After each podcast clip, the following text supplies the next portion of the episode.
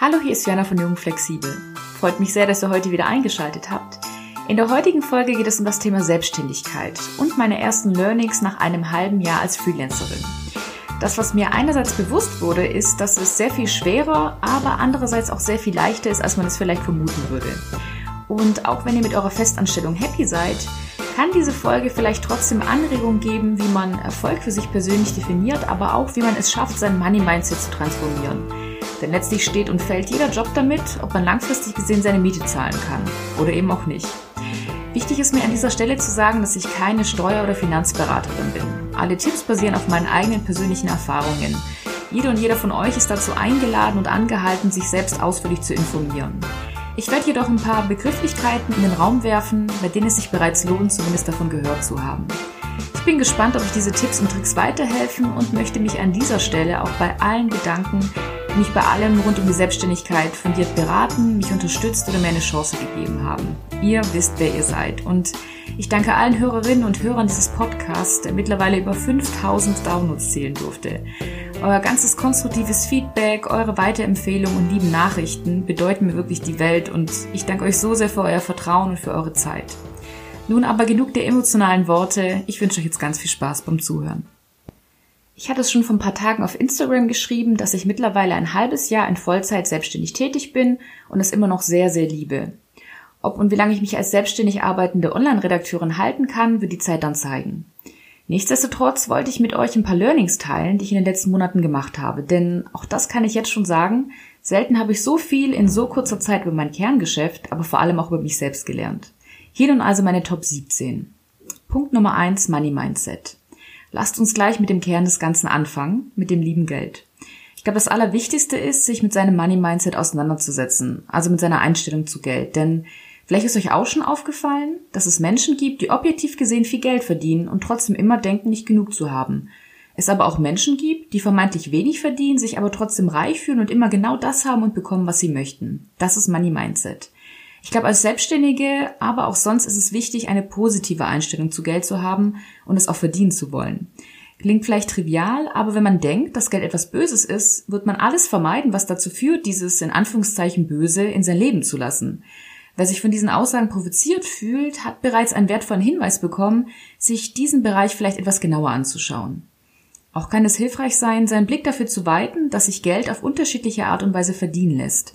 Das, was man sich entkoppelt von, in Anführungszeichen, ich gehe zur Arbeit und bekomme meinen Lohn, sondern dass man wahrnimmt, dass sich Geldflüsse unterschiedlich steigern lassen. Zum Beispiel sein Gehalt und oder Sachleistung verhandeln, bei seinem Arbeitgeber nach vermögenswirksamen Leistungen fragen, seine Steuererklärung machen, altes oder selbstgebasteltes bei eBay Kleinanzeigen verkaufen, Online-Kurse geben, aber auch Geburtstagsgeschenke zählen zum Beispiel dazu. Macht euch mal den Spaß und packt alles auf eine Liste, wie ihr theoretisch an Geld kommen könntet.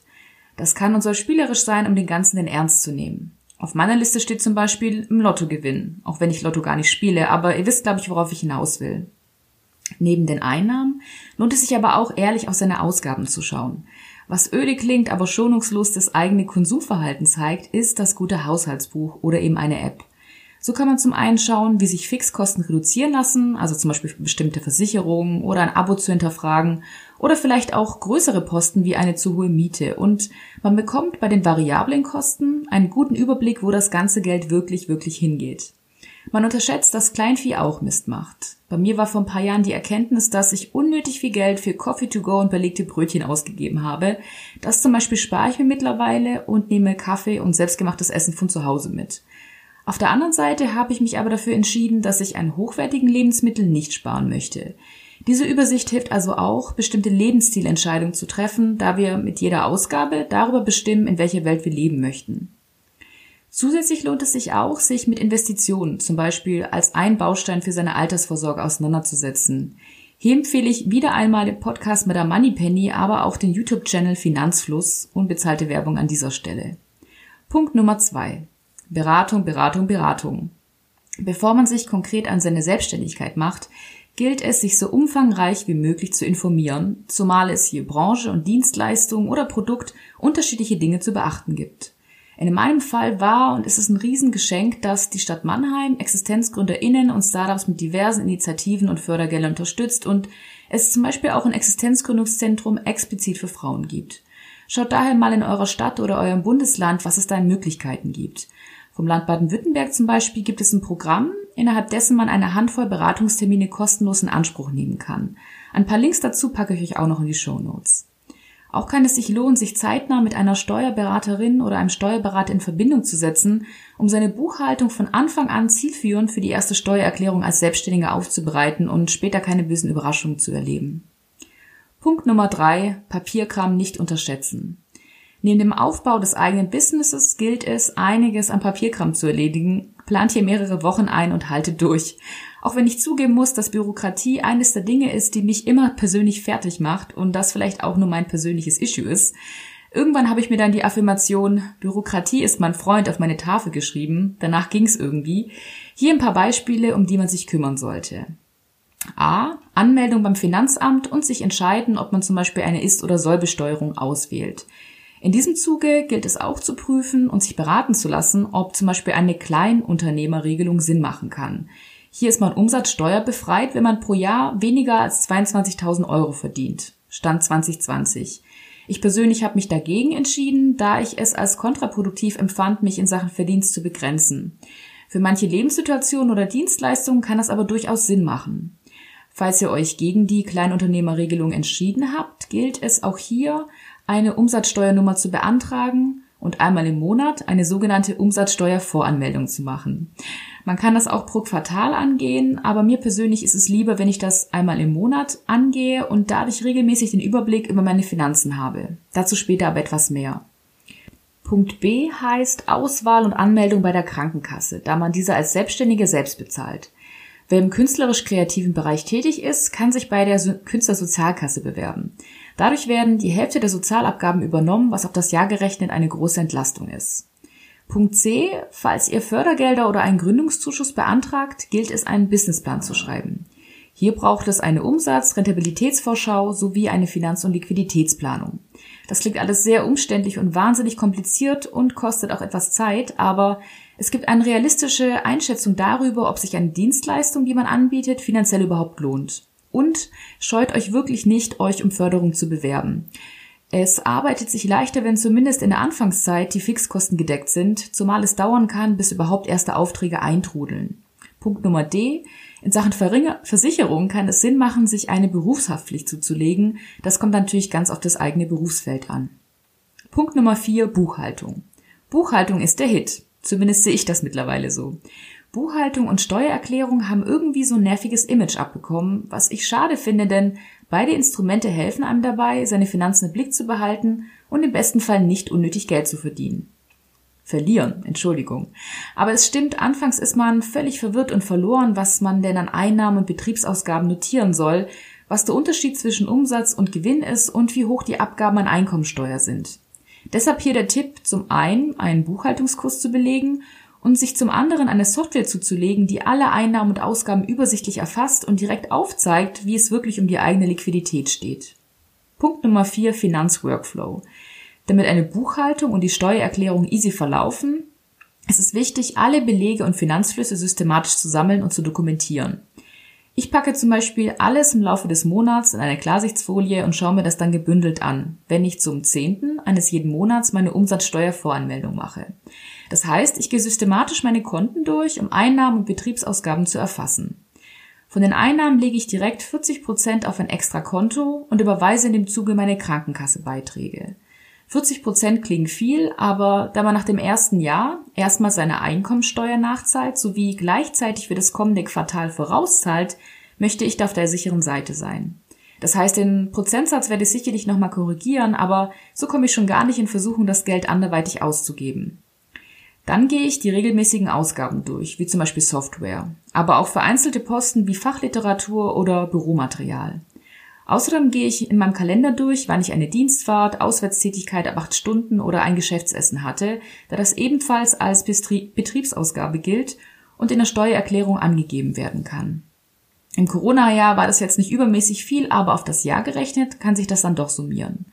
Bei der Umsatzsteuervoranmeldung gibt man über Elster die Umsatzsteuer an, die man eingenommen hat. Das können zum Beispiel für Texte, die man geschrieben hat, sieben oder aktuell fünf Prozent sein, die man dem Auftraggeber berechnet. Oder es gibt Dienstleistungen, die man mit 19 bzw. 16 Prozent weiter berechnet. Zusätzlich gibt man die Umsatzsteuer an, die für Betriebsausgaben fällig wurden. Das nennt sich dann Vorsteuer. Die Differenz daraus ist dann der Betrag, den man an das Finanzamt abführt oder zurückerstattet bekommt. Leider ist Elster da nicht sehr selbsterklärend, sondern man muss sich die entsprechenden Kennziffern aufschreiben, die man stupide Monat für Monat verändert. Hier ein großer Dank an unsere Buchhaltungsdozentin, die uns das lockerflockig erklärt hat. Wenn man nämlich bei Elster einen Begriff sucht, werden einem ungelogen über 1000 Ergebnisse angezeigt, die Auszüge aus Gesetzestexten darstellen, aber nicht zum gesuchten Feld führen. Wer also beruflich irgendwas mit Elster zu tun hat, hier die Bitte, dieses Tool nutzerfreundlich zu gestalten. Dafür zahle ich super gerne Steuern. Vielen Dank. Schön und gut denkt ihr euch jetzt, mit welchem Geld kann man denn dann final rechnen? Die Höhe der Einkommensteuer berechnet sich prozentual auf Basis des Gewinns. Der Gewinn vor Steuern errechnet sich aus dem Nettoumsatz, abzüglich aller Betriebsausgaben und Krankenkassenbeiträge. Wenn ihr also die Einkommensteuer von eurem Gewinn abzieht, ist das euer Gewinn nach Steuern, also das Geld, über das ihr frei verfügen könnt. Die Steuer- und Sozialabgaben sind nicht wenig, aber man kann auch nur viel Steuern zahlen, wenn man viel verdient. Vielleicht hilft euch dieser Twist im Denken, wenn ihr das Geld auf euer Steuerkonto überweist.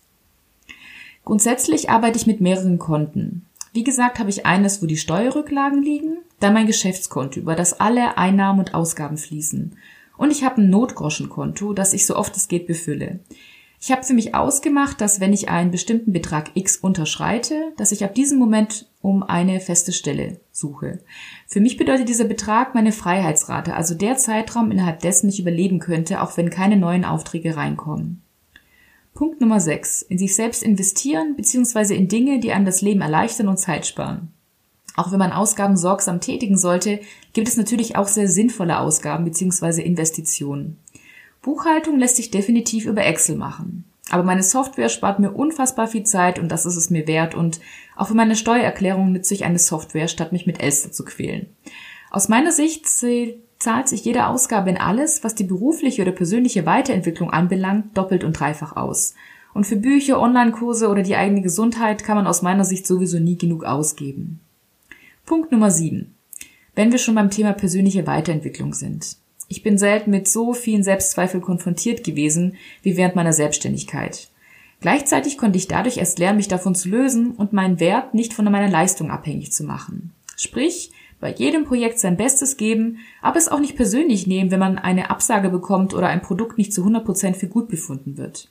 Wir sind alle nur Menschen und niemand ist perfekt und um wieder etwas aus der Yoga-Welt mit einzubringen, do your best and leave the rest. Was ich damit eigentlich sagen will, schmerzhafte Momente sind der beste Lehrmeister, um ehrlich zu schauen, was es denn wirklich ist, was einen daran triggert, um es dadurch aufzulösen. Punkt Nummer 8. Seine Ängste überwinden. Selbst wenn man vor etwas Angst hat, einfach machen. Ängste lösen sich meiner Erfahrung nach am schnellsten, wenn man sich ihnen stellt. Und selbst wenn dann weitere Emotionen wie Scham oder ähnliches schon im Spiel sein sollten, völlig egal. Indem ihr mit eurer Dienstleistung rausgeht oder es zumindest versucht, seid ihr bereits weiter, als alle anderen diesen Schritt noch nicht gegangen sind. Das ist auch der Moment, wo man sich über seine ganz eigene Definition von Erfolg im Klaren werden kann und dass es Scheitern aus meiner Sicht überhaupt gar nicht gibt. Selbst wenn die Selbstständigkeit langfristig gesehen nicht funktionieren sollte, hat mich diese Zeit jetzt schon mehr gelehrt als die Jahre zuvor im klassischen Berufsleben. Aus meiner Sicht eine absolute Win-Win-Situation. Wer Muße hat, kann sich dazu auch meine Folge mit dem Titel Freiheit versus Sicherheit anhören. Punkt Nummer 9 gehört mit zu meinen Favoriten. Einfach machen, einfach ausprobieren. Und den Perfektionismus über Bord werfen, denn dieser blockiert einen unnötig. Irgendwo hörte ich mal, erst wenn man sich rückblickend für seine Anfänge schämt, dann hat man alles richtig gemacht. Und genau so ist es. Ich schäme mich jetzt schon über die Inhalte, die ich bei dem Start meiner Website publiziert habe und bei meinen allerersten Folgen schlage ich wirklich die Hände über den Kopf, obwohl das erst ein halbes Jahr her ist. Aber das ist ganz egal, denn irgendwie muss man ja anfangen und ich bin trotzdem zufrieden, weil ich erst durch all diese Fehler gelernt habe, wie ich es jetzt besser machen kann. Ein erfolgreicher Fotograf, mit dem ich früher zusammengearbeitet habe, hat mal gesagt, er konnte erst deshalb so gut werden, weil er jeden Fehler mindestens einmal gemacht hat. Klingt irgendwie ziemlich beruhigend und ermutigend, wie ich finde. Punkt Nummer 10. Ratschläge wohlweislich einholen. Konstruktive Kritik ist super und vor allem der Blick von außen ist einfach nur Gold wert. Ungefragte Ratschläge können jedoch, wie das Wort schon impliziert, wie Schläge ins Gesicht wirken. Über die Zeit habe ich gelernt, mir genau zu überlegen, von wem ich Rat annehme, da ich von unterschiedlichem Feedback manchmal etwas überfordert war und dachte, dass ich wirklich alles eins zu eins umsetzen muss. Im Zweifel kann einem jedoch jemand aus derselben Branche vielleicht etwas fundiertere Informationen geben als jemand, der noch nie selbstständig war oder eigene Bedenken, Wünsche und Ängste auf einen projiziert. Vertraut auf euer Gefühl und setzt für euch gesunde Grenzen. Um auch hier eine Freundin zu zitieren, die das, glaube ich, wiederum aus dem Tatortreiniger mit Bjarne Mädel entnommen hat, man kann, muss aber nicht jedes Päckchen annehmen, das da einem geliefert wird. Punkt Nummer 11. Ohnehin kann ich den Austausch mit Gleichgesinnten jedem ans Herz legen. Es lässt sich so viel leicht über Stundensätze, Buchhaltung und Routinen sprechen, wenn man aus derselben Bubble kommt und mit denselben Sorgen und Nöten konfrontiert wird. Und es wird unterschätzt, wie sehr einen das Umfeld prägt. Diese Beobachtung hatte ich letztes Jahr in Portugal gemacht. Wenn man von digitalen Nomaden umgeben ist, die einem vorleben, von überall aus zu arbeiten, kommt es einem ziemlich leicht und logisch vor, dasselbe zu tun. Umgekehrt konnte ich mir im Rahmen meines klassischen Büroalltags kaum vorstellen, wie zur Hölle es denn möglich sein sollte, vom Ausland aus zu arbeiten. Will sagen, Sucht euch das Umfeld, in dem ihr euch langfristig seht und lasst euch dahingehend beflügeln. Unabhängig der Arbeitssituation helfen einem Menschen, die auf derselben Wellenlänge sind, die einen respektieren und supporten. Wenn man nach einer Begegnung das Gefühl hat, völlig ausgelaugt zu sein, dann sollten wir es einfach lassen. Unsere aller Lebenszeit ist einfach zu kostbar. Punkt Nummer 12. Unterschätzt euer persönliches Netzwerk nicht. Mit wem habt ihr studiert oder seid zur Schule gegangen? Wo habt ihr Praktika oder eure Ausbildung gemacht? Mit welchen eurer früheren ArbeitgeberInnen könntet ihr sprechen? Zusätzlich kann es Sinn machen, sich Verbänden oder professionellen Netzwerken anzuschließen. Bei letzterem habe ich definitiv noch Nachholbedarf. Ich bin bis dato ein Fan von Netzwerken, die sich organisch ergeben, aber darf da meine Widerstände sicherlich auch noch auflösen. Punkt Nummer 12. Punkt Nummer 13. Traut euch zu fragen und euch zu positionieren. Manche Aufträge bei mir ergaben sich dadurch, dass ich einfach frech und unkompliziert in meinem Netzwerk gefragt habe. Manchmal völlig impulsiv über WhatsApp oder bei einem Bier während der Party. Oder ich schreibe Menschen auf Instagram an, bei denen ich den Eindruck habe, dass ihnen ein bestimmter Podcast für mir gefallen könnte.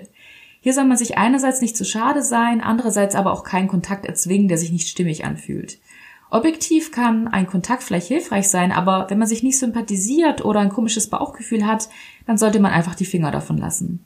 Das hört sich vielleicht sehr blumig an, aber ich arbeite und vertraue gerne mit und auf meine Intuition, die in zehn von zehn Fällen richtig liegt. Und wer jetzt denkt, ich weiß gar nicht, was Intuition ist, kennt ihr das Gefühl, wenn ihr draußen seid, es plötzlich regnet und ihr euch zu Hause noch dachtet, dass ihr den Regenschirm hättet einpacken sollen? Das ist Intuition. Punkt Nummer 14. Was mir an dieser Stelle auch wichtig ist zu erwähnen, ist das Thema Gesundheit. Wenn es um das Thema Selbstständigkeit geht, hört man oft Aussprüche wie selbst und ständig. Man hört von 60-Stunden-Wochen und Tag und Nacht erreichbar zu sein. Es stimmt, dass die Grenzen zwischen Privat und Arbeit fließend sind, da man sich in der Regel mit einer Tätigkeit selbstständig macht, die einem Freude bereitet und die man selten als Arbeit, wie sie in unseren Kreisen definiert wird, empfindet. Aber ich merke auch, dass mir die Balance zwischen dem Kerngeschäft und Freizeit wichtig ist, einfach um auch langfristig gesehen gute Arbeit leisten zu können. Es gibt zwar auch Phasen oder Projekte, in denen ich 12 bis 16 Stunden pro Tag arbeite oder Wochen, in denen ich kein freies Wochenende habe, aber ich versuche zumindest danach, einen Gegenpol zu schaffen und Zeit der Regeneration einzubauen. Beispielsweise hat sich Montag bei mir als freier Tag etabliert, weil ich eher am Wochenende oder abends arbeite und ich schalte mein Handy bewusst an bestimmten Zeiten aus, weil ich beruflich bereits viel online zu tun habe. Meinen AuftraggeberInnen gegenüber kommuniziere ich so etwas wie Öffnungszeiten, auch wenn ich für Notfälle natürlich trotzdem zu erreichen bin. Es hat mich erst große Überwindung gekostet, das zu tun, weil einem Gegenteiliges suggeriert wird, aber meine Erfahrung ist, dass es meistens gar kein Problem ist, sondern im Gegenteil, dass es auch den Kundinnen und Kunden einen verlässlichen Rahmen bietet. In den Shownotes findet ihr in diesem Kontext auch ein Interview mit Dr. Jana Scharfenberg, die über die letzten Jahre bewusst ein, nennen wir es mal, gesundes Business aufgebaut hat, was ich super inspirierend finde. Punkt Nummer 15, Zeitmanagement. Das Thema realistische Zeitplanung ist für mich ziemlich erhellend gewesen. Für mich als gefühlt ungeduldigsten Menschen der Welt klang es seltsam, von etablierten Selbstständigen zu hören, dass man mindestens ein bis drei Jahre braucht, bis man wirklich fest im Sattel sitzt. Und jetzt verstehe ich, was alle gemeint haben. Liebe Grüße an dieser Stelle. Es braucht einfach Zeit, um sich um das Aufsetzen und um die Bewerbung seiner Dienstleistung und den ganzen Papierkram zu kümmern. Ich habe bestimmt ein halbes Jahr gebraucht, bis ich einen wirklich stimmigen Buchhaltungsworkflow für mich gefunden habe. Mein Learning war, dass alles sehr viel länger braucht, als man denkt, zumal man sich neben dem Kerngeschäft um Marketing, Vertrieb, Finanzplanung, Projektmanagement und so weiter kümmern darf. Als Richtwert für eine realistische Zeit- und Finanzplanung, die ich meiner Beraterin zu verdanken habe, lautet ein Drittel Kernarbeitszeit, ein Drittel Akquise, ein Drittel Admin, abzüglich Feiertage, Urlaubs- und Krankheitstage. Punkt Nummer 16. Um bei all den vielen kleinteiligen Aufgaben nicht den Überblick zu verlieren, muss man auch hier den Perfektionismus über Bord werfen und schlicht und einfach priorisieren. Man kann einfach nicht alles auf einmal machen. Stellt das, was euch Geld bringt, an erste Stelle. Farbliche Angleichung auf der Website kann man dann irgendwann machen. Oder eben auch nie. Hier die Empfehlung des Buches Busy, How to Thrive in a World of Too Much. Dort geht es darum, dass es utopisch ist, alles zu schaffen, was auf der To-Do-Liste steht, auch wenn uns versucht wird, das weiß zu machen. Selbst mit vermeintlich perfektem Zeitmanagement kann das nie und nimmer gelingen. Zu komplex und vielfältig sind die Aufgaben des modernen, digital vernetzten Menschen. Man muss also Abstriche machen. Auch wenn die Push-Notifications einen dazu verführen möchten, der jeweiligen App Aufmerksamkeit zu schenken. Mir hat das Buch definitiv die Augen geöffnet und mir zumindest so ein bisschen mehr Entspannung verholfen. Punkt Nummer 17. Der letzte Punkt lautet Flexibilität. Nicht umsonst habe ich mein alter Ego und diesen Podcast augenzwinkernd als junge flexibel betitelt. Auch wenn man seine Expertise in einem bestimmten Bereich entwickeln soll, gilt es offen und flexibel für Veränderungen auf dem Markt zu sein. Beispielsweise hatte ich während dieses Corona-Jahres bei mir angeboten, Livestream-Redaktion für Konzerte anzubieten. Etwas, was ich bei meinem alten Job nebenbei mitgemacht hatte und sich plötzlich als Hauptaufgabe kristallisierte, für den es einen konkreten Bedarf gab. Jetzt muss man schauen, wie sich die Kultur- und Veranstaltungsbranche, aus der ich ursprünglich komme, entwickeln wird. Daraus abgeleitet wird sich sicherlich auch mein Aufgabenbereich verändern. Es bleibt also spannend, würde ich sagen, und keine Ahnung, wie lange ich noch als Freelancerin arbeiten darf und ob ich nicht doch irgendwann wieder in einen klassischen 9-to-5-Job zurückkehre. Zumindest war es schon allein der Versuch wert und bis dato eine der besten Entscheidungen meines Lebens. Das waren also meine Gedanken und meine ersten Learnings rund um das Thema Selbstständigkeit. Wenn euch diese Folge gefallen hat, dann empfehlt sie doch gerne euren Freunden und Bekannten weiter oder schreibt mir eine Bewertung auf iTunes. Bis dahin schaut auch gerne auf meiner Website vorbei www.jungflexibel.de oder auf Instagram at jungflexibel. Eure Fragen und Anmerkungen würden mich wirklich sehr, sehr interessieren. Ich wünsche euch jetzt eine wunderbare Zeit und lasst es euch gut gehen.